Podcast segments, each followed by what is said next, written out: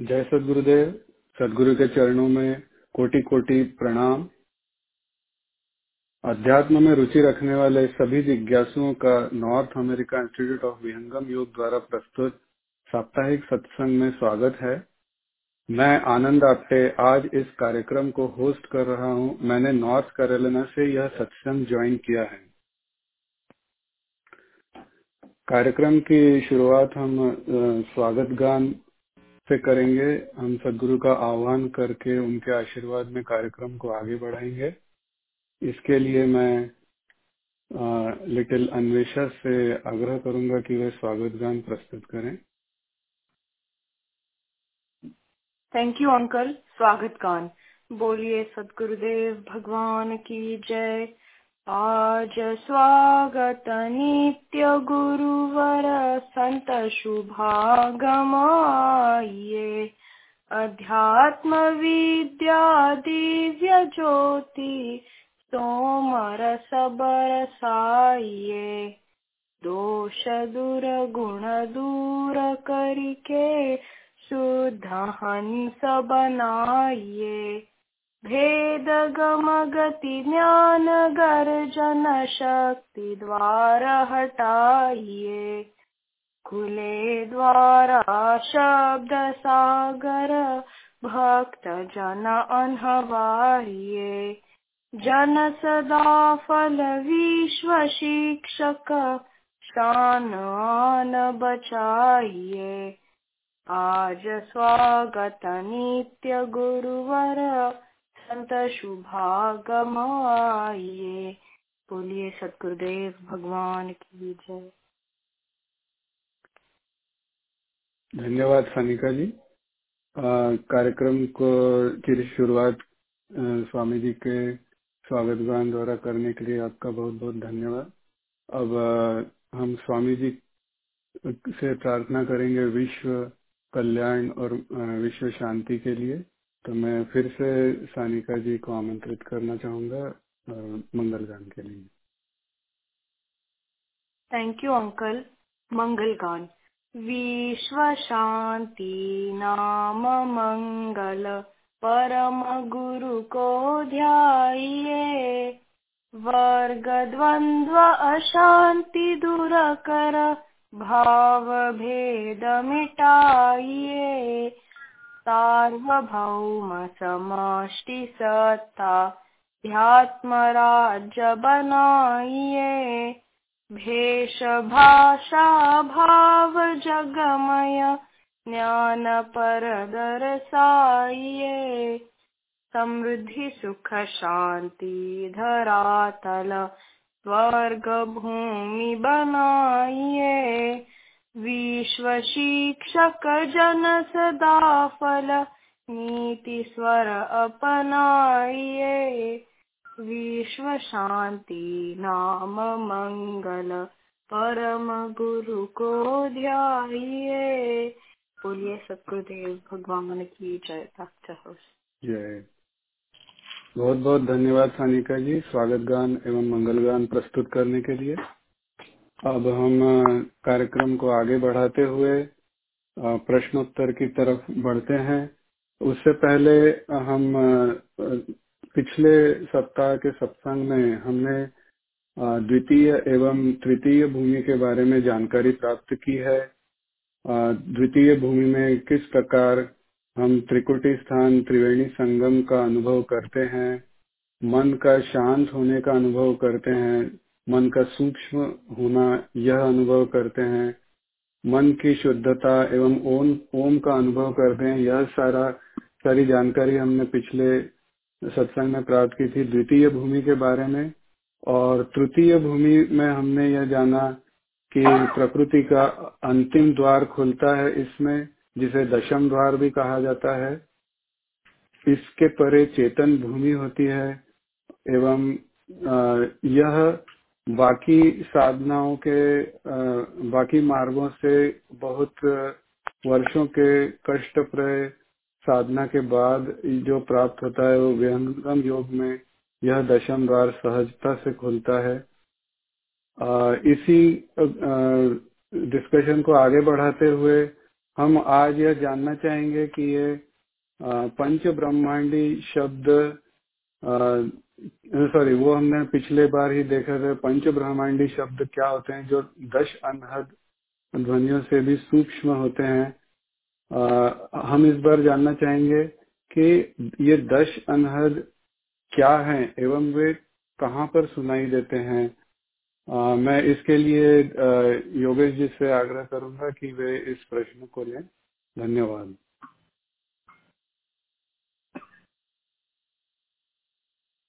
शरण शरण मैं शरण हूँ।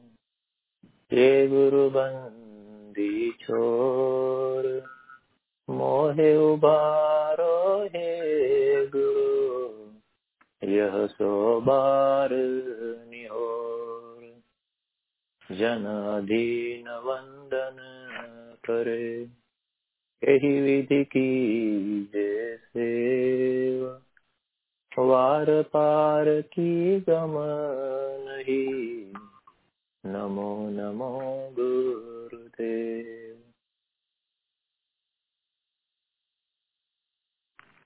आज की इस आध्यात्मिक सभा में उपस्थित सभी गुरु भाई, गुरु बहनों को मेरा शत शत प्रणाम।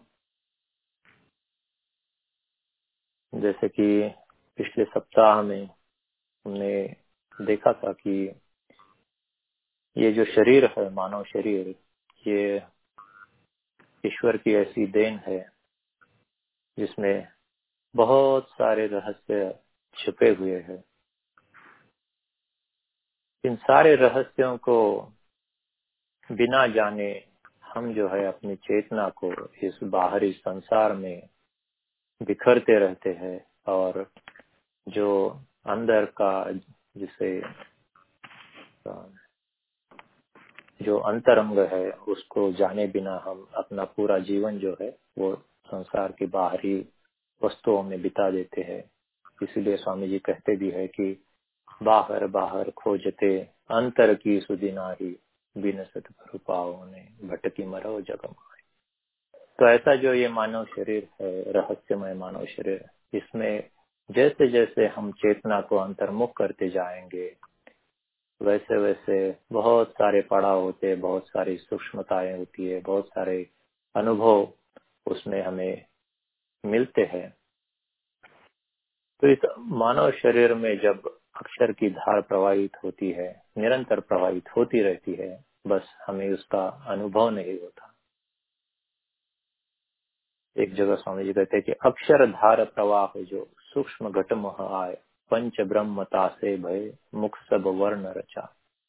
तो ये जो अक्षर की धार है, चेतन धार, वो हमारे शरीर में, ब्रह्मांड में आकर टेढ़ी मेढ़ी घूमती हुई हमारे मुख से वैखरी वाणी के रूप में प्रवाहित होती है, बाहर निकलती है और उसका जो है, वो स्थूल शब्दों के स्वरूप में बाह्य विस्तार होता है। तो इसी के चलते पिछले सप्ताह हमने देखा था कि किस तरह से प्राणों के संघर्ष से पंच ब्रह्मांडी शब्दों का निर्माण होता है। स्वामी जी कहते हैं पंच भूमि ब्रह्मांड में पंच शब्द तह जान भूमि प्राप्त जब होएगी, तब ही शब्द कर ज्ञान। तो ये सारे सूक्ष्म पंच ब्रह्मांडी शब्द हमारे ब्रह्मांड में सिर के गर्दन के ऊपर का जो ऊपरी हिस्सा है, जिसे ब्रह्मांड कहते हैं उसमें निरंतर ये ध्वनि होते रहते हैं। परंतु जब हमारी चेतना जो है, वो उस स्थान पर, उस भूमि पर जब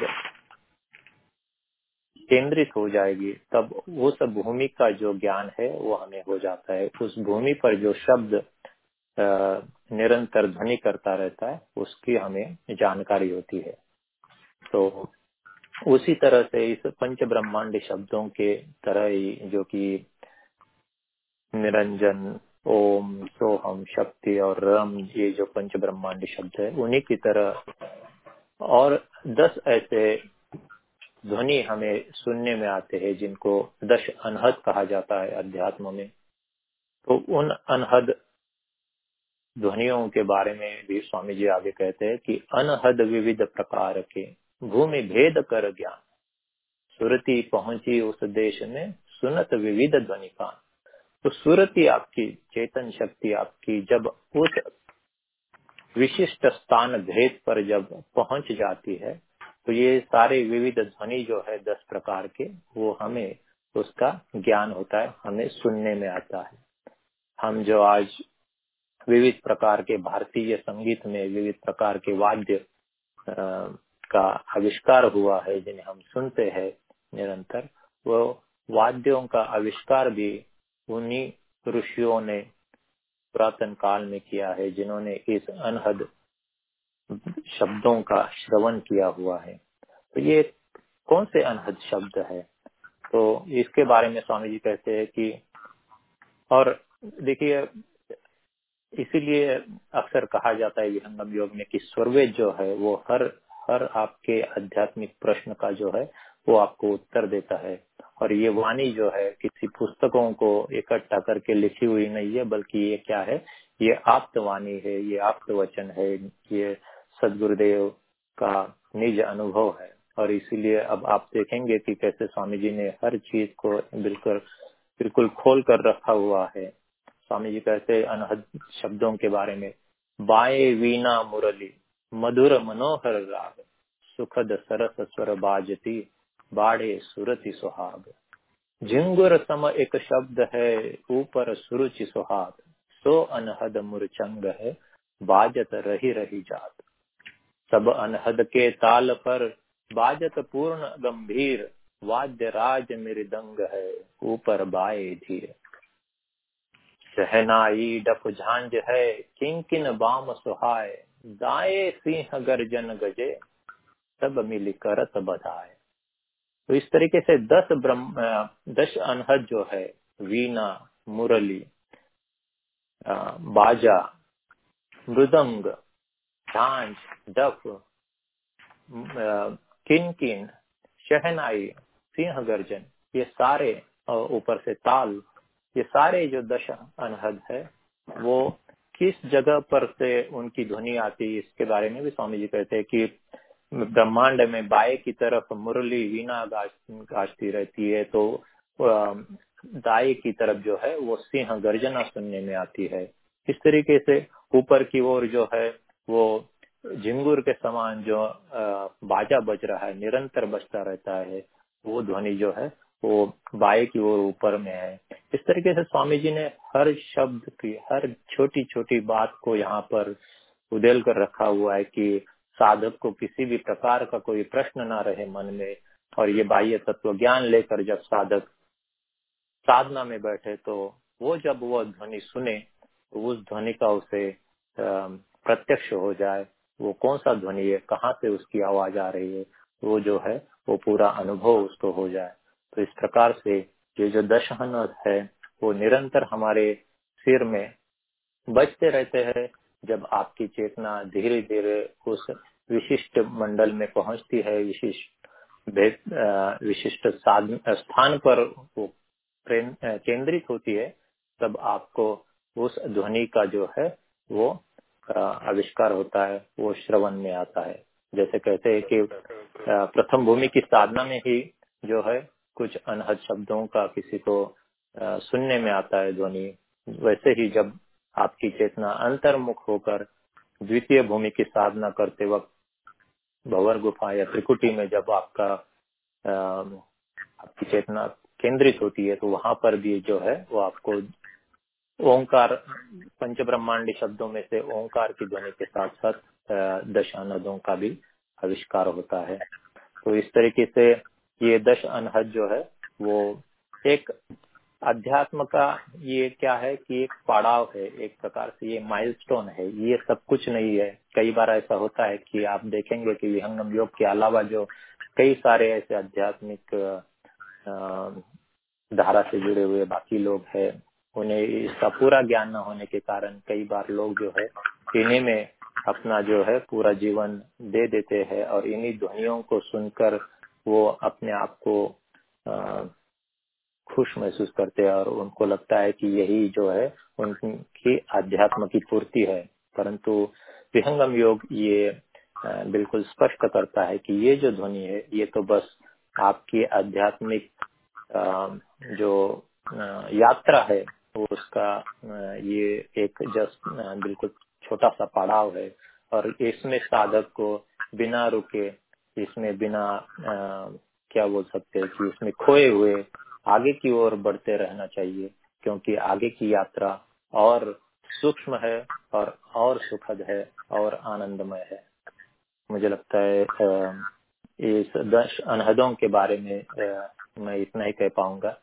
किसी के पास और कुछ इस पर प्रकाश डालने है तो बिल्कुल आप आपने आपने शब्दों को रखिए बाकी आनंद जी, जय सतगुरुदेव। बहुत बहुत धन्यवाद योगेश जी। किसी किसी को और इसमें अपना अनुभव ऐड करना हो तो प्लीज़ सबको लाभाइन करें।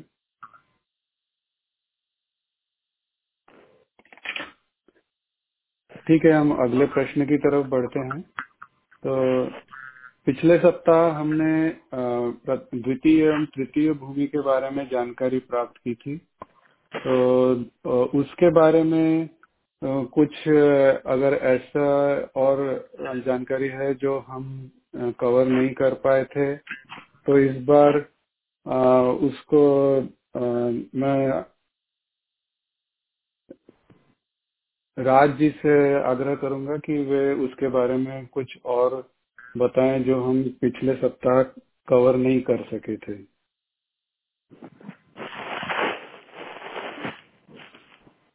जय सदगुरुदेव।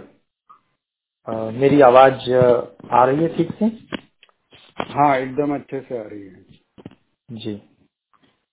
तो द्वितीय और तृतीय सर्वप्रथम मैं अपने सदगुरु चरणों में अपने बार बार नमन करता हूँ, क्योंकि सारा ज्ञान उन्हीं का है और सर्वेद में सब ज्ञान उन्होंने लिखा है। तो द्वितीय और तृतीय भूमि के बारे में तो सभी बातें हम लोग कवर कर ही चुके हैं और एक चीज़ होती है कि जितना भी ज्ञान है, जिसका आधार हम, हमारे विहन योग में सर्वेद है, उसको स्वामी जी ने क्या कहा? स्वामी जी ने कहा कि सर्वेद में जो भी मैंने लिखा, वह मेरा अपना अनुभव है। तो जितनी भी बातें हम लोग कहते हैं वो स्वामी जी के अनुभव की बात है। और अनुभव का जो विषय है, वो हम ज़्यादा सोचें कि पढ़ लें, याद कर लें तो उससे हमें नहीं प्राप्त हो सकता। अनुभव का जो विषय है, वो अनुभव करके ही प्राप्त होगा। तो जितनी भी बातें शायद द्वितीय और तृतीय भूमि के बारे में बताने की थी, वह हम सभी लोग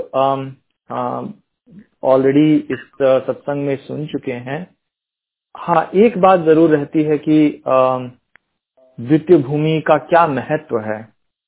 क्यों हम, हमारी इस साधना में स्वामी जी ने दूसरी भूमि का जो ज्ञान है या उस स्थान को क्यों महत्व दिया गया है? यह विचार करने योग्य बात है। जिसके बारे में हम लोग सुने हैं कि द्वितीय भूमि में जाते हैं तो हमारा मन पवित्र हो जाता है। तो अगर इस बात को कहें कि कहीं आपको अगर बाहर जाना हो तो आप क्या करेंगे? आप अपने सामान को पैक करते हैं। हम आप बड़े अच्छे से तैयार होते हैं और फिर अपनी यात्रा के लिए निकल पड़ते हैं। तो आध्यात्मिक जो मार्ग है, यह भी वैसे ही है। हमारी एक जर्नी है जिस पर हमें चलना है। क्या सामान हम जुगाड़ करते हैं? क्या हमें करना है इस मार्ग के लिए? किन किन सामानों की आवश्यकता है? तो वो हम जुगाड़ करते हैं, जिसके बारे में स्वर्वेद में कहा कि हमें धैर्य चाहिए, क्षमा चाहिए, संतोष चाहिए, दृढ़ता चाहिए। ये सारे अनेक प्रकार के समान हमें जुगाड़ने हैं। दृढ़ संकल्प चाहिए। और समान हम इकट्ठे करते करते मन को भी रोकने का भी विधान है। कि मन को भी रोकना चाहिए। क्योंकि बिना मन रुके तो हम आध्यात्मिक पथ पे आगे बढ़ ही नहीं सकते हैं, उस तरफ़ का मार्ग पे चल ही नहीं सकते हैं। तो मन को रोकना इसीलिए आवश्यक है। क्योंकि मन के पास संसार का विषय है। संसार में ही ये जा सकता है, इसके पास छठा विषय नहीं है। तो उसके बाद आती है बात कि आपने वो सभी थोड़ा थोड़ा जुगाड़ कर लिया, सामान अपना पैक करने लग गए। तो अब बात आती है कि अब हमें तैयार भी तो होना है तो उसके लिए एक भूमि है, जिसे हम द्वितीय भूमि भी कहते हैं, उसमें क्या होता है? उसमें हमारा मन पवित्र होता है। पवित्रता की आवश्यकता क्यों है? क्योंकि आज जो मन संसार में चंचल हुआ है, जिसमें बहुत तरह की नाना प्रकार की भावनाएँ होती है, पाप भावनाएँ होती है अलग अलग तरह की अशुद्ध भावनाएँ होती हैं।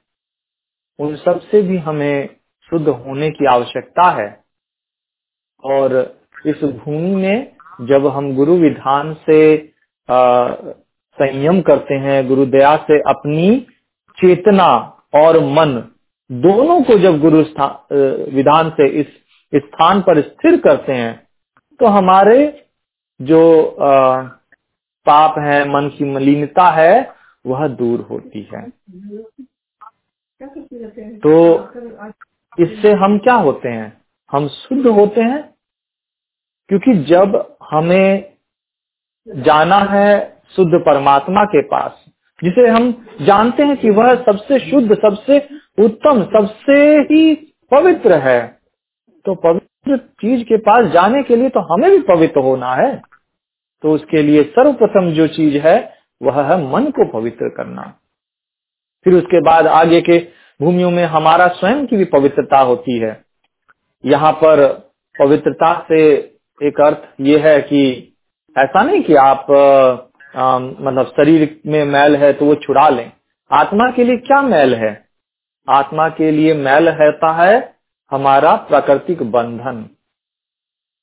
जो हम प्रकृति के अंदर जकड़े हुए हैं इन सबसे अलग होना। तो आगे की भूमि में हम उन सब चीज़ों को भी छोड़ते हैं उन सब का अभाव हो जाता है। तो द्वितीय भूमि में हम आ, मन की पवित्रता पर आ, होती है। इस भूमि को सदगुरुदेव ने कहा कि आध्यात्मिक मार्ग में यह एक बहुत अच्छा आ, स्थान है इस इस मार्ग में जिससे हम अपने आप को पवित्र करते हैं और आगे की ओर बढ़ते हैं। इसके बाद जब बात आती है कि तृतीय भूमि की तो तृतीय भूमि को कहा गया स्वामी जी ने एक जगह भजन में भी गाया है कि करले श्रृंगार चतुर अलवेली, साजन के घर जाना होगा। तो इसमें एक और लाइन आती है जिसमें कहते हैं कि नख सिख खूब सजाना होगा। तो नख और सिख की बात भी इस भजन में कहे स्वामी जी उनका मतलब क्या है? कि जो हम साधना करते हैं प्रथम भूमि की और तृतीय भूमि की, दोनों को हमें बहुत ही अच्छे से करना होगा। क्योंकि एक स्थान पर जहाँ आपके पास आधार है, वहाँ चलना आसान है। आपके पास सीढ़ी है, आपके पास कोई तरह का आधार है, वहाँ तो आप आराम से चल सकते हैं। उस आधार के सहारे, रस्ता है, बना हुआ चल सकते हैं। लेकिन जब आपके पास आधार न हो कोई प्राकृतिक और तो उस तक चलने के लिए कैसे चढ़ा जाए तो उसके लिए हमें मन का बहुत बलवान होना बहुत आवश्यक है। मन को हमें बहुत अच्छे से रोकना आवश्यक है। उस पर पूर्ण रूप से संयम होना भी आवश्यक है। सदगुरु दया से वह संभव होता है। और सिख की बात कहते हैं तो नख और सिख मतलब तृतीय भूमि की साधना, वहाँ पर बहुत ही आ, अच्छे से करनी होती है क्योंकि प्रकृति का अंतिम मंडल बताया गया है। और इस भूमि पर या इस भूमि से आगे का या जिस भूमि को जो पार करने का आ, तरीका है मार्ग है उसमें सबसे बड़ी बात यह है कि बिना सदगुरु की दया के हम इस चीज़ को पार नहीं कर पाते। सदगुरु की दया यहाँ पर बहुत आवश्यक है। स्वामी जी ने स्वरवेद में आ, इस बात को बहुत ही आ, सुंदर रूप में लिखा है कि दशम द्वार वर गुप्त है मधुमत भेद विलास बिन सदगुरु गम ना मिले अनुभव अधर प्रकाश। मतलब जब तक हमें सदगुरु की ये दसम द्वार तो वैसे ही गुप्त है और बिना सदगुरु की दया से इस गुप्त मार्ग का ज्ञान भी नहीं होता। और अगर हमें हो भी जाए तो भी हम इस द्वार की से पार होने की बात अगर हम सोचें तो उसमें बिना सदगुरु की दया के हम नहीं पार कर सकते। यह इस मार्ग से, क्योंकि प्रकृति में इतना ये कठिनतम मार्ग है जो अंतिम भूमि के लिए जहाँ तक मैंने सुना है, मेरा अपना अनुभव नहीं, लेकिन इस भूमि के लिए यही सुना है कि इसमें बहुत ही हमें श्रद्धा चाहिए सदगुरु के चरणों पे।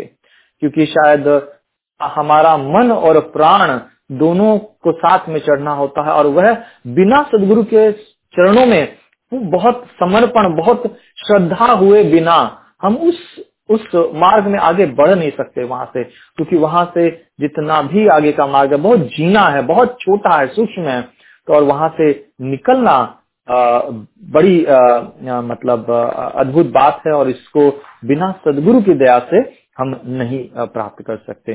क्योंकि सदगुरु की दया ही है जो चुंबक की तरह हमें खींचती है आगे ले जाती है। नहीं तो हम अपने आप से आगे नहीं खींच सकते। तो मेरी समझ से तो यही है कि द्वितीय और तृतीय भूमि जितनी भी भूमिया स्वामी जी ने विहंगम योग में रखी है, उन सब का अपना अपना एक बहुत बड़ा महत्व है, अगर उस दृष्टि से हम इसको सोचें तो। और इसके आगे अगर मुझसे कोई भूल हुई हो तो मुझे क्षमा कीजिए, और बाकी और गुरु भाइयों से भी निवेदन है, अगर वे कुछ ऐड करें तो मुझे भी सुनने को मिलेगा। धन्यवाद। जय श्री गुरुदेव। बहुत बहुत धन्यवाद राज जी। आपने काफ़ी सारी जानकारी हम लोग को स्वरवेद के थ्रू हम लोग को मिली आपके कारण। तो द्वितीय भूमि के पावित्र एवं तृतीय भूमि की श्रद्धा का आपने उल्लेख किया है। तो मैं अमरजीत कौर आंटी जी से निवेदन करूँगा कि वे अपना भाव इस विषय पर रखें। धन्यवाद। जय सदगुरुदेव। और सभी गुरु भाई बहनों को भी जय सदगुरुदेव। सदगुरु भगवान के चरणों में कोटि कोटि नमन है। तो अभी जैसे हम लोग चर्चा कर रहे हैं, सदगुरुदेव के ज्ञान की, अनुभव की और द्वितीय, तृतीय भूमि की तो राज जी ने बहुत अच्छे से समझाया है। तो वही बात है कि सदगुरु का जो ज्ञान है, हम लोग सभी इस बात को समझ चुके हैं कि ये अनुभव पूर्वक ज्ञान है। तो हम लोग भी सर्वेद से ही पढ़ करके जो भी बाहरी सिद्धांत है उसी को आपस में चर्चा भी करते हैं समझने का प्रयास करते हैं। तो जानने का यही हम लोग का आ, मतलब है ये चर्चा करने का कि हम लोग समझ जाएँ कि हमारा ये विहंगम योग का मार्ग क्या है इसका ज्ञान क्या है कैसे कैसे ये प्राप्त होता है।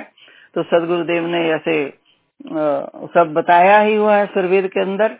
तो वही बात है, जब तक पूर्ण अनुभव नहीं होगा, तब तो तक हम लोग पूर्ण रूप से उसका जानकारी प्राप्त नहीं कर सकते हैं। तो बाहरी रूप से हम लोग सिद्धांत को जान रहे हैं तो यही बात है जो हम लोग आपस में चर्चा कर ही रहे हैं। तो बहुत अच्छा है। तो जैसे द्वितीय भूमि में, और सदगुरुदेव ने बतलाया है कि ये संगम जिसको कहते हैं, त्रिवेणी का स्थान है। त्रिवेणी संगम स्नाना, सर्व कर्म अगता है निशाना। सदगुरुदेव ने बताया है कि यहाँ पर संगन, संगम का स्थान है और इसमें जब साधक जो है पूर्ण अनुभव जब हो जाता है तो सर्व कर्म अगता है नसाना तो उसके सर्व जो जो पवित्र हो जाता, वही बात है। कर्मों का जो बंधन है, वो भी यहाँ पर छूटने लगता है। सब कर्म के बंधन है। धीरे धीरे जब हम लोग वहाँ पर अनुभव करते हैं, सदगुरु कृपा होता है, तभी कोई भी भूमि है, उसका दृश्य तभी प्राप्त होता है जब सदगुरु का कृपा होता है। और साधक यानी हम, आप उसके योग होते हैं। यहाँ पर सबसे बड़ी बात यही आती है कि हम उसके योग बने और उसको प्राप्त करने का प्रयास करते हैं। करना भी चाहिए। नियम से सदगुरु के आदेश का पालन करें। और नियम से साधन अभ्यास करते रहें तो जो भी है, इसका हम लोगों को अवश्य कुछ ना कुछ तो सदगुरुदेव जो है प्रसाद देते। ऐसी बात नहीं है। आप सेवा में लगे हुए हैं तो आपको जहाँ भी है, जिस भूमि का उपदेश है, वहाँ पर हम लोग को साधन करते रहना चाहिए, सदगुरु पूर्ण श्रद्धा, विश्वास रख करके। तो जो प्रकृति का जो ज्ञान है, बहुत ही, बहुत बड़ा ज्ञान है प्रकृति का। प्रकृति बहुत बड़ी शक्ति है। तो इसी को हम लोग धीरे धीरे जो स्वामी जी ने तीन भूमि तक कहा कि ये प्राकृतिक भूमिया है, इसके बाद ही ये प्रथम हम लोग का सीढ़ियाँ है प्रकृति में ही चलते चलते हम लोग आगे ऊपर का ज्ञान प्राप्त कर सकते हैं। हम लोग सभी इस बात को समझ चुके हैं। तो दसम द्वार जो है, जो प्रकृति का अंतिम द्वार है, वो बंद रहता है। हम लोग सभी जानते हैं इस बात को। इसी से जीव जो है इस शरीर में प्रवेश करता है और ये द्वार जो है तब बंद हो जाता है। और ऐसा बंद है कि जीव जो है जैसे ऐसा हो जाता है कि किले में बंद हो जाता है और किले का मुख्य द्वार जो है वो इस पर इतना बड़ा आ, मतलब के ढक्कन लगा हुआ है वज्र के सदृश है अपने आप उस किले से बाहर नहीं निकल सकता है। सबसे बड़ी बात यही है कि ये जो जीव जो है अपने कर्मों के बंधन से इस मनुष्य शरीर में भी आता है तो मनुष्य शरीर में आकर के यही बात है कि कैद है इसमें। जैसे कोई कैदी है, जेल में रहता तो अपने आप जेल से जा ही नहीं सकता, पेड़ियों से जकड़ा हुआ है। तो दसम द्वार कैसे खुलेगा वो? कैसे उसकी बेड़ियाँ खुलेंगी? कैसे वो, वही एक प्रयास है हम लोग का। वही प्रयास कर सकता है और कुछ नहीं कर सकता, ईश्वर से प्रार्थना कर सकता है। उसके हाथ में कुछ भी नहीं है। और हम लोग को बड़ा सौभाग्य है कि ऐसा मार्ग हम लोग को मिला हुआ है। तो हम लोग को प्रयास पुरुषार्थ करते रहना चाहिए। क्या हमारे अंदर में दोष दुर्गुण है, उनको हम लोग विचार करें। और जो भी ज्ञान है, सदगुरुदेव का जिस, भूमि का जिसको भी ज्ञान है, इसके बारे में ज़्यादा सोचने की आवश्यकता नहीं है। कि हम तो अभी पहला बैठे हैं, दूसरा ऐसी बात है नहीं। आप अपने को समझ सकते हैं कि हमारे, आपके कितना शुद्ध भाव है, कितनी श्रद्धा है, कितना प्रेम है, कितना विश्वास है तो उसी को हम लोग बढ़ाने का प्रयास करें और अपने आप को शुद्ध करने का प्रयास करें। तो ये जो हम लोग साधन अभ्यास करते हैं, ये हम लोग को अपने पवित्र होने का ही तो बात है। इसीलिए हम लोग सेवा करते हैं, इसलिए सत्संग करते हैं, इसीलिए सदगुरुदेव ने इस साधन का अब नियम बनाया हुआ है। तो ये दशम द्वार जो है, ये सदगुरु के पास ही खुल सकता है। गुप्त द्वार है, इसको संसारी लोग, हम आप ऐसे साधारण लोग जो है नहीं समझ सकते हैं। जब तक गुरु का कृपा नहीं होता है, तब तक ये खुलता नहीं है। ऐसे हम लोग समझे हैं कि, जाने हैं, पढ़े हैं, सुने हैं कि बहुत जो योगी लोग हैं जैसे हम लोग जानते ही हैं, हठ योग है, मंत्र योग है, लय योग है, और हठ योग वाले योगी जो है इसको प्रयास करके खोल भी लेते हैं। लेकिन आगे का मार्ग उनको मालूम नहीं है। आगे कहाँ जाना है, ये नहीं मालूम है, ये ज्ञान नहीं है। तो वहीं तक रुक के रह जाते हैं। लेकिन बहुत समय लगता है उसमें। और गुरु कृपा से ये तो क्षण मात्र की बात है। तो यही बात है, जब तक पूर्ण रूप से अनुभव नहीं होगा तो हम लोग इसको समझ नहीं पाएँगे तो बस हम लोग को लगे रहना है। गुरुदेव यही कहते हैं कि लगे रहिए। लगे हुए हैं ना लगे रहिए। बस जो भी हम लोग कर सकते हैं अपने जीवन में करें। जैसे अभी तो आप ज़्यादा ना समय लेकर के मैं यही पर अपनी वाणी को विराम देती हूँ। और कोई गुरु भाई जिनको ये पूर्ण अनुभव है वही इस बात को रख सकते हैं। जय सदगुरुदेव। धन्यवाद आपका। धन्यवाद अंकित जी। जय सदगुरुदेव सभी को। जैसा कि सभी से सुनते आ रहे हैं भूमि है प्रथम, द्वितीय, तृतीय नंबर्स हैं। नंबर्स गिनेंगे तो मन तो भटकाएगा नंबर्स में। हमें क्या करना है? स्वामी जी ने बहुत सरल मार्ग बताया है, अभ्यास का, अनवरत अभ्यास। कितनी बड़ी कृपा है। मानव जीवन में आना ही अपने आप में सबसे बड़ी कृपा है। और हम भूले हुए हैं किस चीज़ में? दुनिया के चीज़ों के पीछे आज कहाँ है? कहाँ खड़े हैं हम? अपने घर के अंदर। है कहाँ है अपना घर? क्या यह घर परमानेंट है? जिसकी हम आस लगाते हैं। पूरे जीवन बचपन से युवा हो जाते हैं। किशोर होकर आज वृद्धावस्था की ओर आगे बढ़ रहे हैं। और हम लगे क्या रहते हैं? घर हो, परिवार हो, सुख हो, हम सबकी चाह है। और भगवान की कृपा से वो मिल भी जाती है। पर क्या वो ठहरी रहती है? क्या प्रश्न यही उठना है हमारे अंदर? क्या उसमें एक रूपता है? जिस सुख की चाह लिए। बचपन से युवावस्था गुजर गई है। वह सुख अपने आप में स्थायी रहा है? यदि नहीं रहा है तो क्या ऐसा भी सुख है जो स्थायी रह सकता है? तो हमारे सदगुरुदेव कहते हैं हाँ ऐसा शाश्वत सुख है तो वे कहते हैं, मानव उत्तम देह को पाकर लक्ष्य न जान। तीन मुख्य उद्देश्य से तो दुख जीवन मान। इस एक दोहे में उस संपूर्ण शाश्वत सुख का व्याख्यान कर दिया है उन्होंने। जिस सुख की चाह लिए हमने कितना समय गंवा दिया है। आज हम उस मार्ग पर लाए गए हैं, फिर भी हमारी बुद्धि, हमारी बाहरी यात्रा इसी प्रश्न के कगार पर लाकर हमको खड़ा कर देती है, जिसमें हम सुख खोजते हैं पुनः इस संसार के बंधनों के बीच।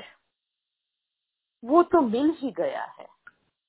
और जो सुख उसके साथ में है, वह सुख तो दुख के साथ शामिल है।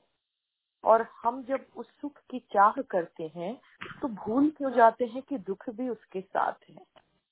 तो हम सब बड़े सौभाग्यशाली हैं। हमको आज ये आधार मिला है सदगुरु का विहंगम योग के शाश्वत ब्रह्म ज्ञान का। इसको हम सब अपने अंदर धारण करें, अपने जीवन में उतारें।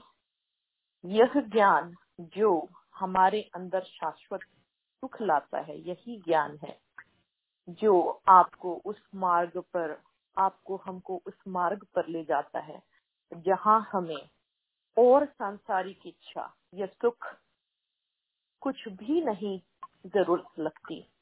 हर चीज़ में हमें वो सुख अपने आप मिलने लगता है।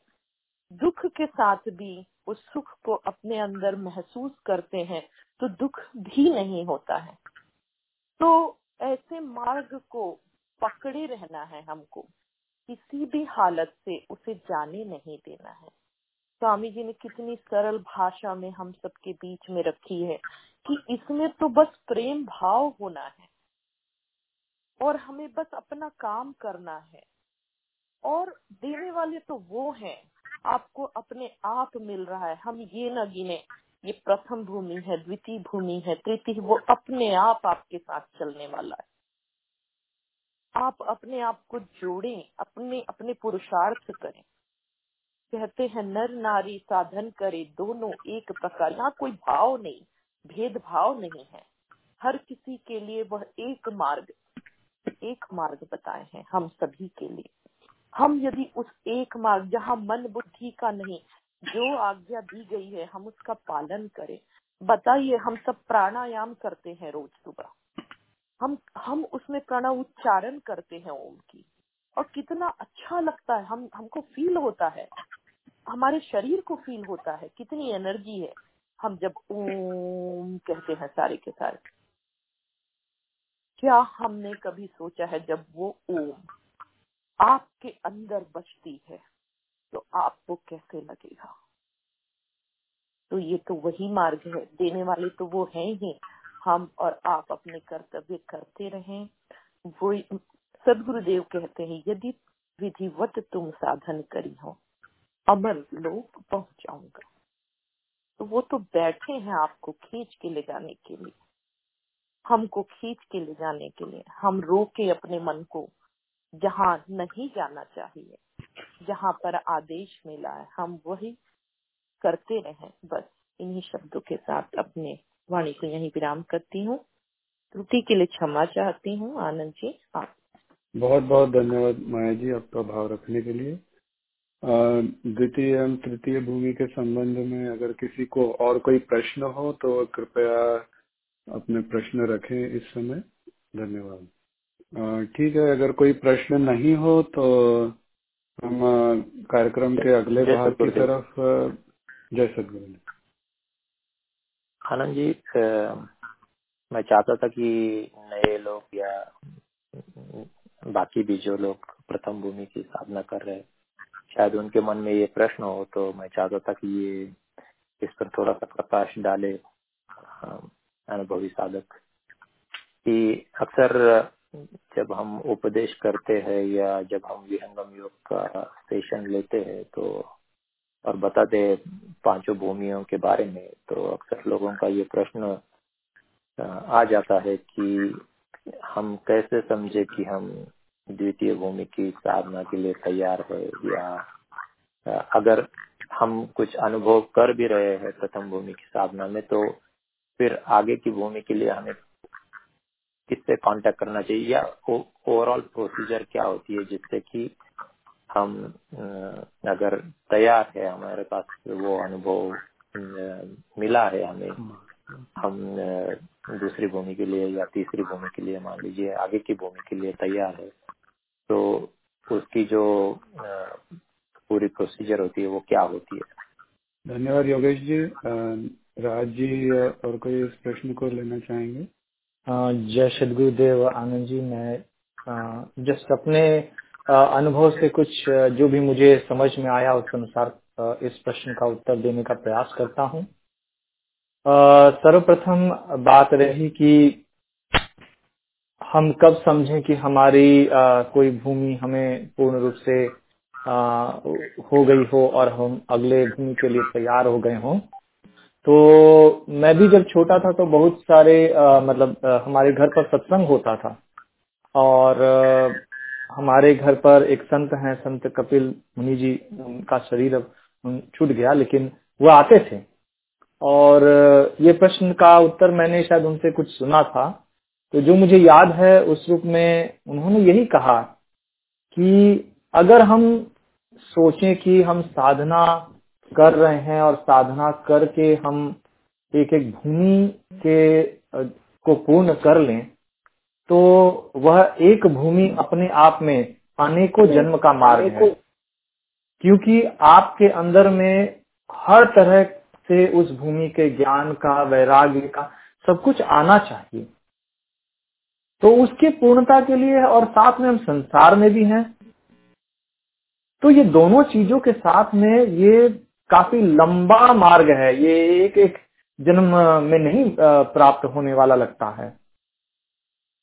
तो इसके पीछे एक रहस्य है यहाँ पर विहंगम योग में, कि बहुत सारे शिष्यों को स्वामी जी दया करके आगे की भूमि में प्रवेश करा देते हैं इनिशिएट कर देते हैं।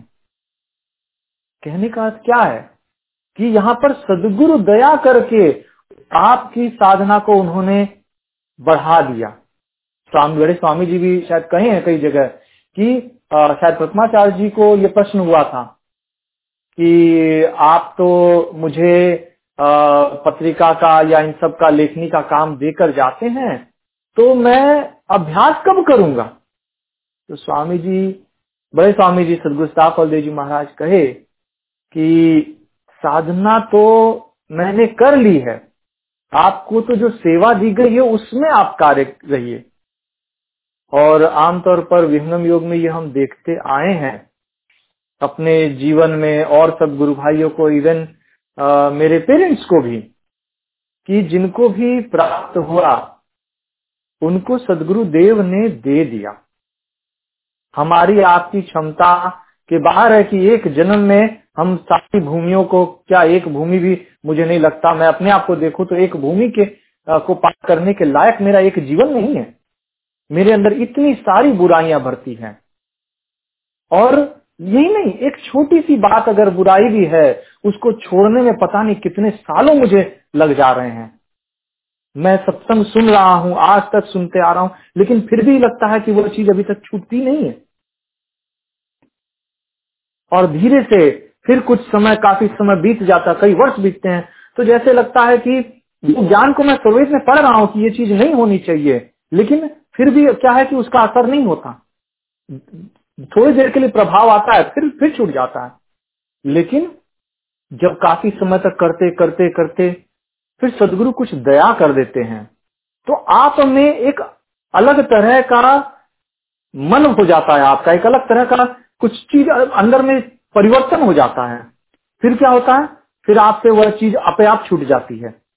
आपको अब कोई प्रयास नहीं करना हो चाहता पहले आप प्रयास करके उस चीज़ को रोकना चाहते हैं लेकिन फिर अब क्या होता है? आपको वो करना ही नहीं पड़ता। स्वतः सहज में हो जाता है। और ये सदगुरु दया से आप में आने लगता है। तो इसके लिए अगर आप या हम इसको आ, मतलब अलग तौर पे न लें लेकिन इस विहंगम मार्ग में अगर हम प्रगति चाहते हैं, ये चाहते हैं कि हमारा मार्ग हम दूसरी भूमि या आगे की भूमियों में जा सकें तो सबसे बड़ी बात है कि जो समर्पण है, हमें यह विश्वास रूप में समर्पण करके सदगुरु के आदेश नियम को तो पालन करना है, साथ में कुछ समय दान हमें सेवा में करना चाहिए। सेवा का, इसीलिए स्वामी जी ने कहा कि साधन, सेवा और सत्संग, ये तीनों इसकी कड़ियाँ हैं, इसमें हमें लगना चाहिए। तो जितने भी शिष्य हैं जो साधन, सेवा, सत्संग, क्योंकि हम हम लोग पहले से बहुत कुछ जुगाड़े हुए नहीं है, और जिनका पहले से किया हुआ है, वो आते हैं, उनको सदगुरुदेव आगे की भूमि अपने ही दे देते हैं।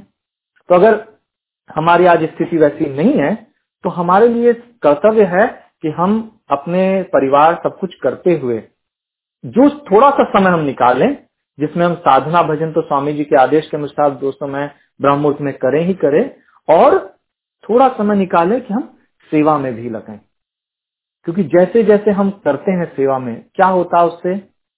सदगुरु की नज़र हम पे पड़ती है, सदगुरु हम पर दया करने लग जाता है कि अच्छा ये व्यक्ति अब आगे जाके अगर मान लीजिए, एक सिंपल एग्ज़ाम्पल लू कि अगर कोई व्यक्ति प्रचार की सेवा करता है, कि मतलब दूसरे को उसे कुछ कहना है तो कोई व्यक्ति दूसरे को कब कहेगा? जब उसके अंदर भी कुछ होगा? तो सदगुरु क्या करेगा? सदगुरु आपके अंदर चीज़ें भरेगा आपको दया करेगा। तो ऐसे ही है कि जब हम आ, कहीं पर जाएँगे तो आप उसके लिए जैसे जैसे आप स्वाध्याय कुछ पढ़ने लगेंगे सत्संग से जुड़ने लगेंगे आप में वो ज्ञान ठहरने लगेगा। जैसे एक आ, बहुत आ, अच्छी प्रसंग मुझे सुनने में आया था कि एक महात्मा जी थे उनके यहाँ पर बहुत सारे शिष्य थे और अलग अलग तरह के शिष्य आते थे गाँव से सब कुछ आते थे। तो उनके एक दिन एक दिन उनके सेवक ने पूछा गुरुवर शिष्य जितने सारे हैं कि कैसे हैं? मतलब कहने का मतलब कि अगर एक, एक शिष्य उसने पूछ दिया कि शिष्य को क्या आनंद मिलता होगा जो आपके सत्संग से जुड़ते हैं तो? तो गुरु ने कहा कि सबकी साथ एक स्थिति नहीं है, सबकी एक स्थिति नहीं होती। कुछ व्यक्ति आते हैं अपने आप को बनाने के लिए, जैसे उन्होंने एक एग्ज़ाम्पल दिया कि अगर मैं आपके सामने एक प्लेट रख दूँ, एक खाली गिलास रख दूँ और एक भरा हुआ ग्लास रख दूँ तो किससे पानी पीने में आपको आनंद आएगा? इससे आपकी प्यास बुझेगी। तो शिष्य ने कहा कि गुरुवर, जिस ग्लास में पानी है उसी से बुझेगी। तो बोले, कहा कि बस, बात वही है कि अभी हमारी शुरुआती प्रारंभ स्थिति होती है एक प्लेट की तरह। हमारा पात्र भी नहीं बना हुआ कि अगर मेरे पास पानी आए तो ठहरेगा कहा। तो वो पात्र से अगर मैं पानी पीना चाहूँगा तो मेरी प्यास कैसे बुझेगी? नहीं बुझ सकती। दूसरा है ग्लास, लेकिन खाली है। हम साधना कर रहे हैं, पात्र बन रहा है।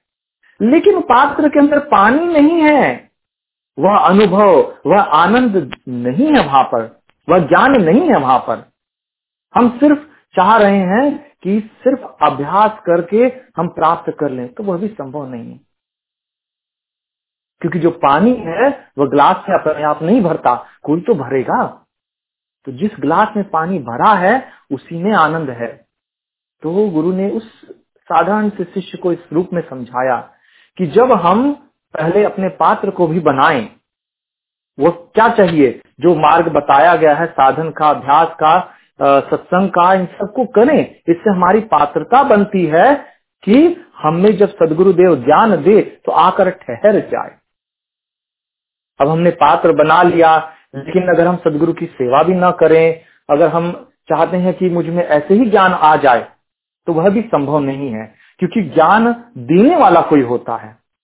और इस पूरे भूमंडल संसार के अंदर में अध्यात्म ब्रह्म विद्या का जो ज्ञान देने वाले हैं, वह सिर्फ़ एकमात्र वह सदगुरु ही हैं, जो ब्रह्म विद्या के अनुभव के ज्ञान को आप में दे दें। और वह ज्ञान जब आता है, तभी आपके अंदर पूर्ण आनंद आता है तभी आपकी प्यास बुझ सकती है। तो यही बात है कि हम सब अपने जीवन में कुछ समय निकालें कि साधन सेवा सत्संग के आधार पर थोड़ा समय दें। नहीं तो जीवन का समय लिमिटेड है। पता ही नहीं चलेगा आपको कब आपकी श्वास आ रही है और कब चली गई और कब आपकी अंतिम श्वास भी आ गई। नहीं अनुभव मिलेगा नहीं आ, आपको ज्ञान है। तो हम जो माया जी ने भी बात इससे पहले कही कि मतलब इतना अमूल्य जीवन मिला है हमें और इसको मैं व्यर्थ नहीं जाने दू। मैं इसमें कुछ तो ऐसा करने लग जाऊँ और उसके साथ में जोड़ लू कि मेरा जीवन का सार हो जाए। सदगुरु देव कहते हैं कि जिसका नभ में घर बार नहीं, उस जीवन में कोई सार नहीं। तो मेरे जीवन का सार तो बन जाए जो जिस चीज़ के लिए परमात्मा ने दया करके मुझे ये जन्म दिया। नहीं तो मैं तो आ, किसी भी अलग तरह के प्राणी स्पीसीज के जीवन के बराबर ही है मेरा जीवन। कोई अंतर नहीं है। तो वह जीवन के अंदर में हम कुछ सार डाल लें।